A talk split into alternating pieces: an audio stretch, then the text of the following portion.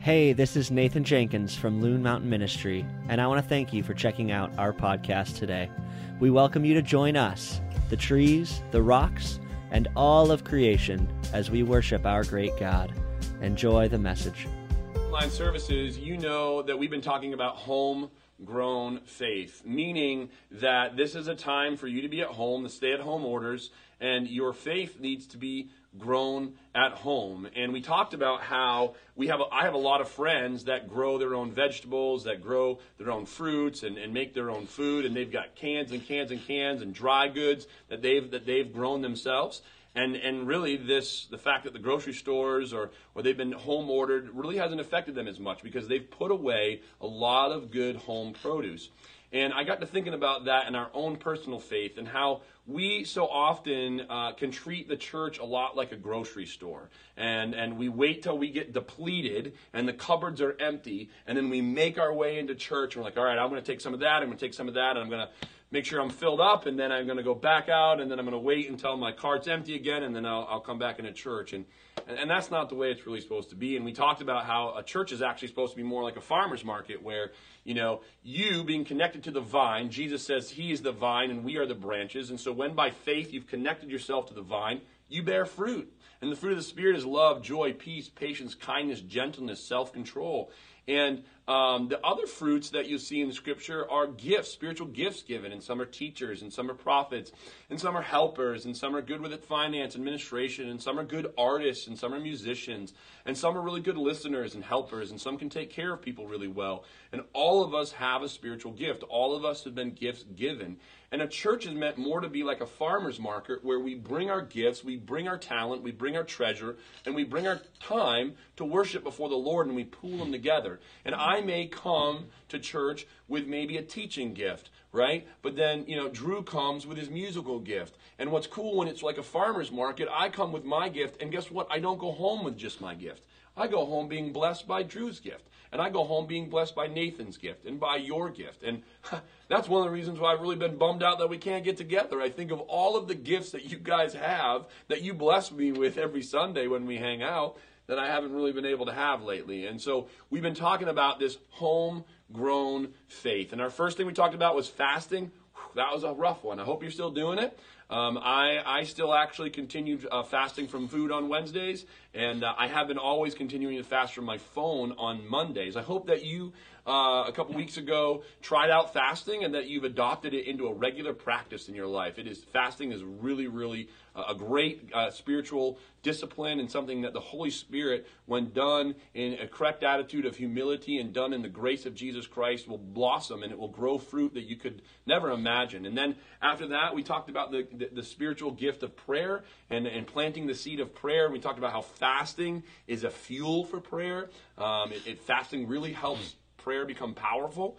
And uh, prayer, we talked about prayer and talking to the Lord and, and a continual effort of prayer, which is cool. And so today we're going to talk about the Word of God, the Bible. And so if you are sitting there and you don't have your Bible on your cell phone or you don't have your Bible in front of you on your computer, I, I would encourage you, walk over to the shelf over there and grab it or head into the basement or into the attic. You, I know you're, you're an American most Americans have uh, a Bible in their house. Listen, if you don't have a Bible in your house, we want to know about it. We have Bibles we would love to mail you. So if you don't have a Bible, please put in the comments, hey, or, or, or, or private message us. We would love a Bible, and here's our address, and we would uh, love to send you the Bible. But the Bible is a really, really incredible, incredible resource that the Holy Spirit has given to us through the inspiration and the writing of many authors, right? The Bible is a very, very, very old collection of books. The Bible has come under great scrutiny over the many, many thousands of years that it's been with us. And it's incredible that we have the freedom and we have the technology to be holding this in our hands.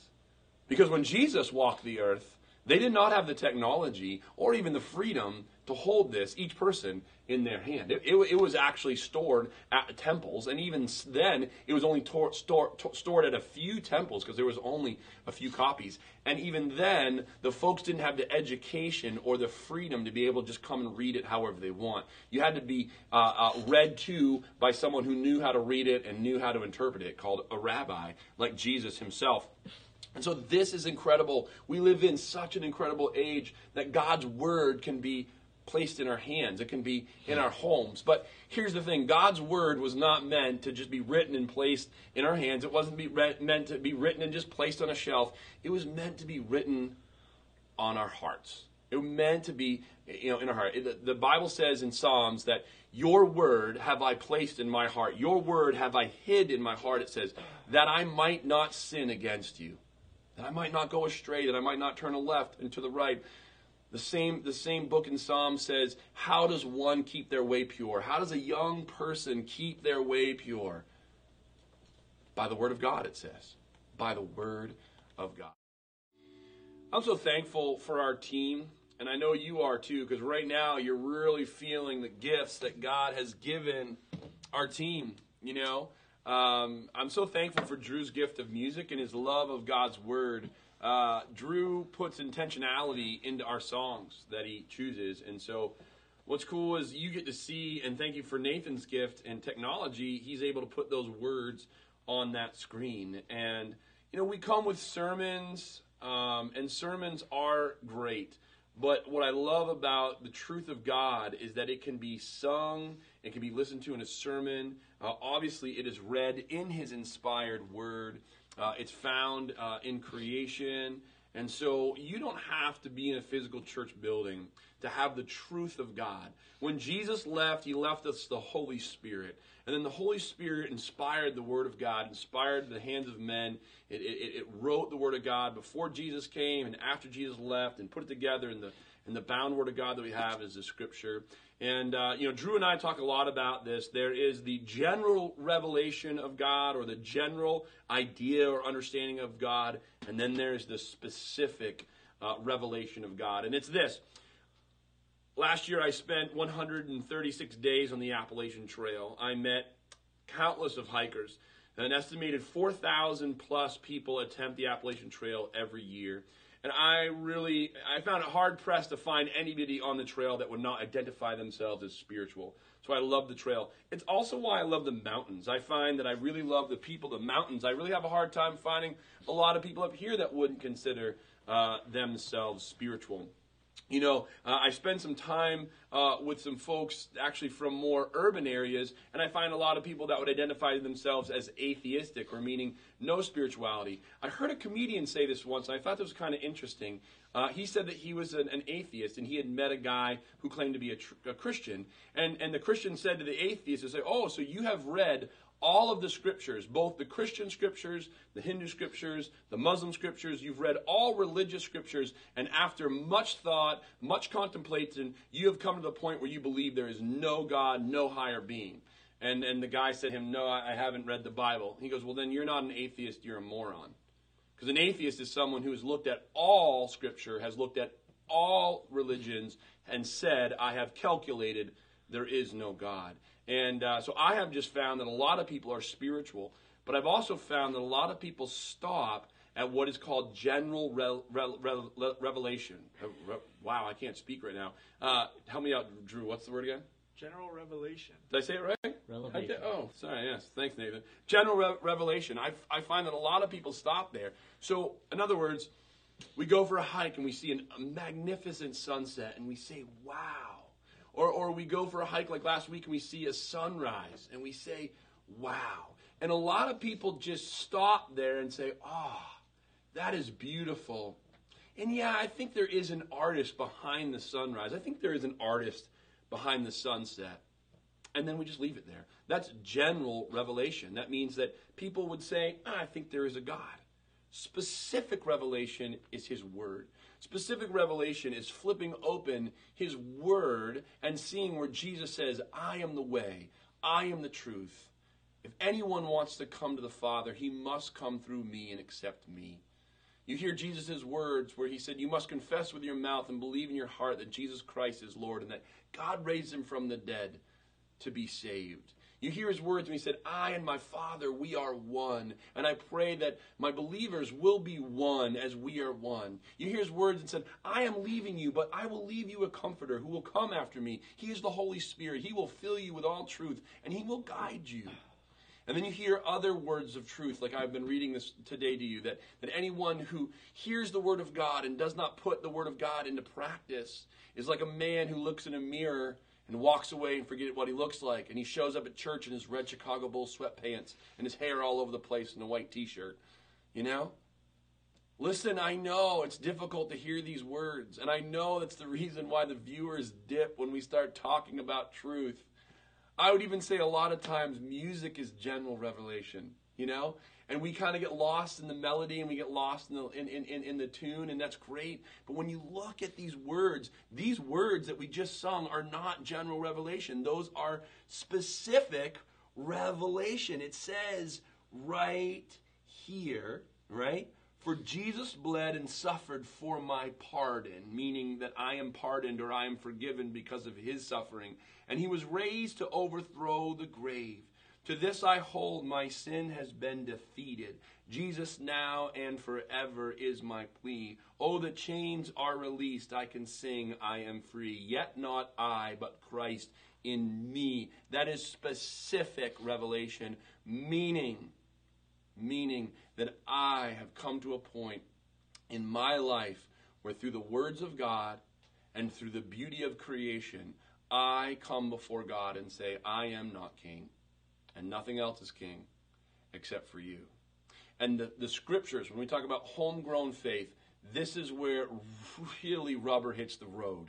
You can come to church and you can have a meaningful experience, you can have emotional piece of worship, you can go even to small groups and you can get really intellectual in studying the Bible. and get into these Bible studies where you just intellectually just go through all the Bible and you can dissect it like science and mathematics. But until you get alone with the Lord and His Word, and you confess with your mouth and you believe in your heart that Christ raised Him from the dead, that is when the specific revelation takes place in your heart.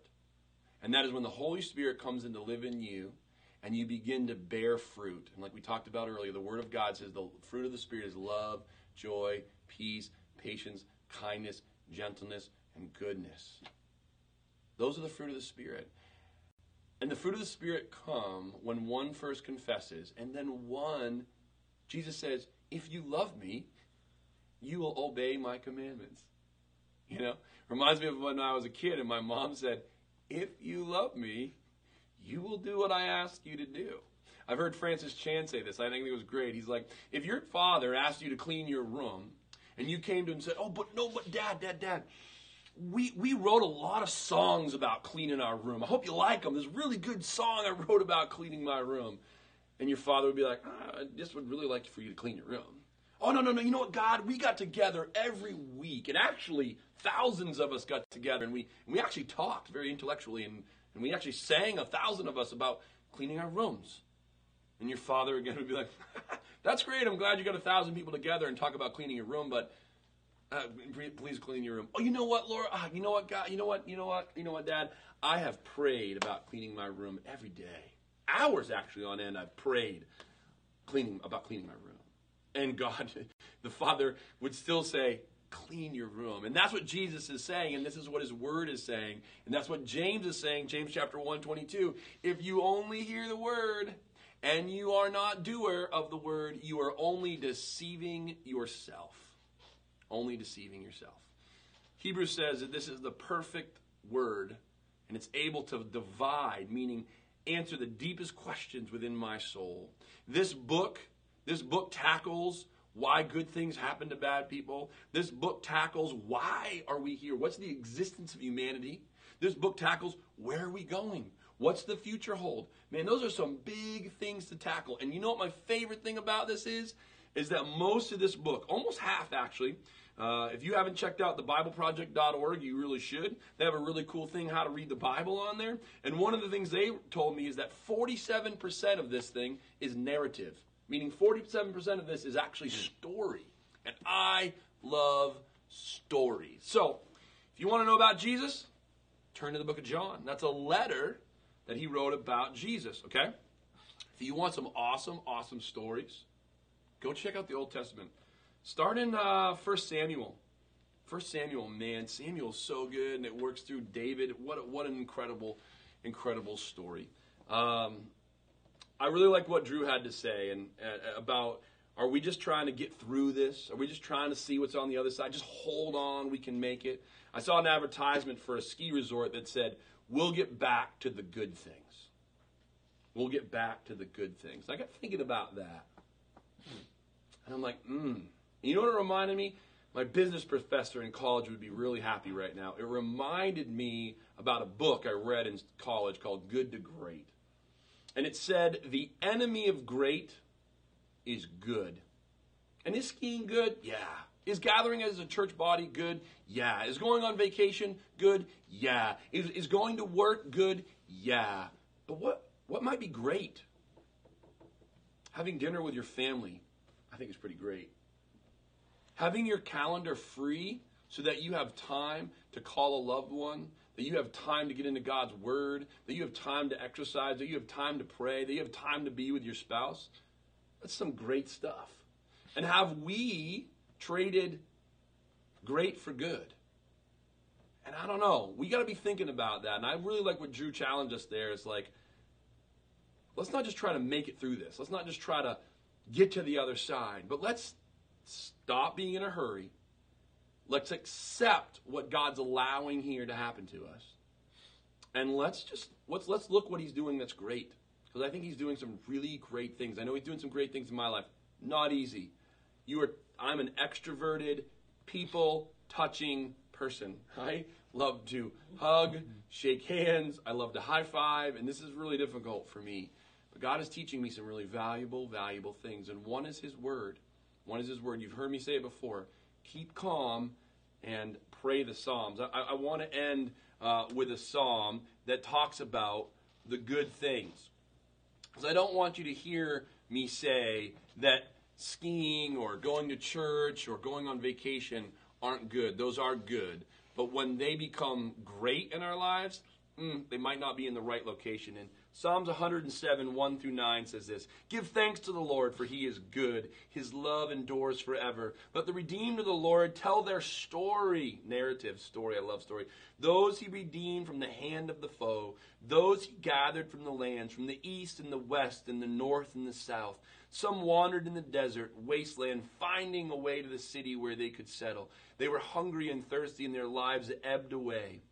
Then they cried out to the Lord in their trouble, and he delivered them from their distress. He led them by a straight way to a city where they could settle. Let them give thanks to the Lord for his unfailing love and his wonderful deeds for mankind. For he satisfies the thirsty, and he fills the hungry with good things. See how important the Word of God is? We're talking about homegrown faith. Get in here. And if you want to be encouraged, jump in the book of Psalms. Stay calm and pray the Psalms. We're going to sing How Great Thou Art. It's one of my favorite songs. Hope you enjoyed it. Really glad that you joined us here uh, on the online worship service. Thank you, thank you, thank you, Nathan, for making this happen. Thank you, Drew, for playing music and letting me play along. And thank you guys for joining us. Share it with a friend, and we hope to we hope to hear from you online or, or through an email or a phone call. We'd love to have a virtual coffee with you. Thanks for listening. We here at Loon Mountain Ministry are committed to loving God, serving community, and enjoying mountains. We want to thank you for being a part of our collective high five this week as we seek to be a light in the White Mountains and all around the world. Please feel free to reach out to us at info at loonmtnministry.com so we can get more connected. See you guys.